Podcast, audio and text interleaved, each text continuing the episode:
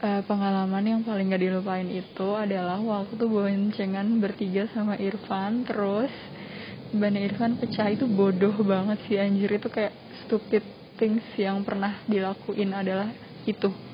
Kayak kenapa anjir?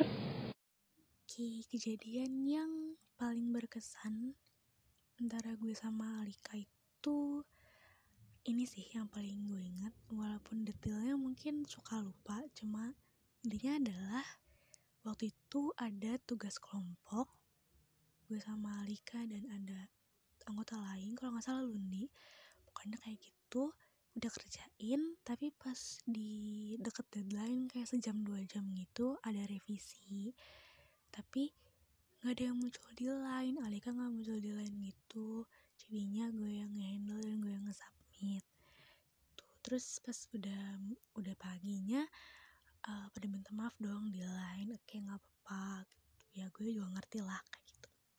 Tapi pas gue lupa hari itu juga atau besokannya Alika tuh ngasih afeksi beserta notes gitu. Dia bilang maaf lagi. Kayak maaf udah ngerepotin gitu kalau nggak salah.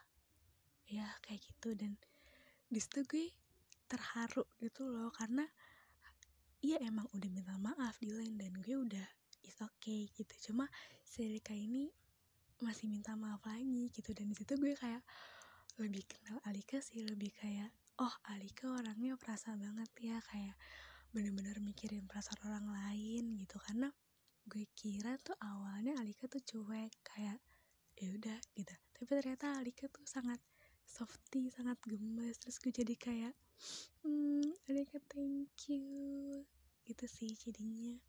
Itu yang paling gue inget um, happy birthday buat Alika. Semoga yang disemogakan tahun ini terkabul pelan-pelan sehat terus uh, sayang sama orang tua terus uh, apa pun yang dimau tercapai pelan-pelan. Pokoknya uh, semua yang diharapkan yang baik-baik uh, itu dikasih sama Tuhan.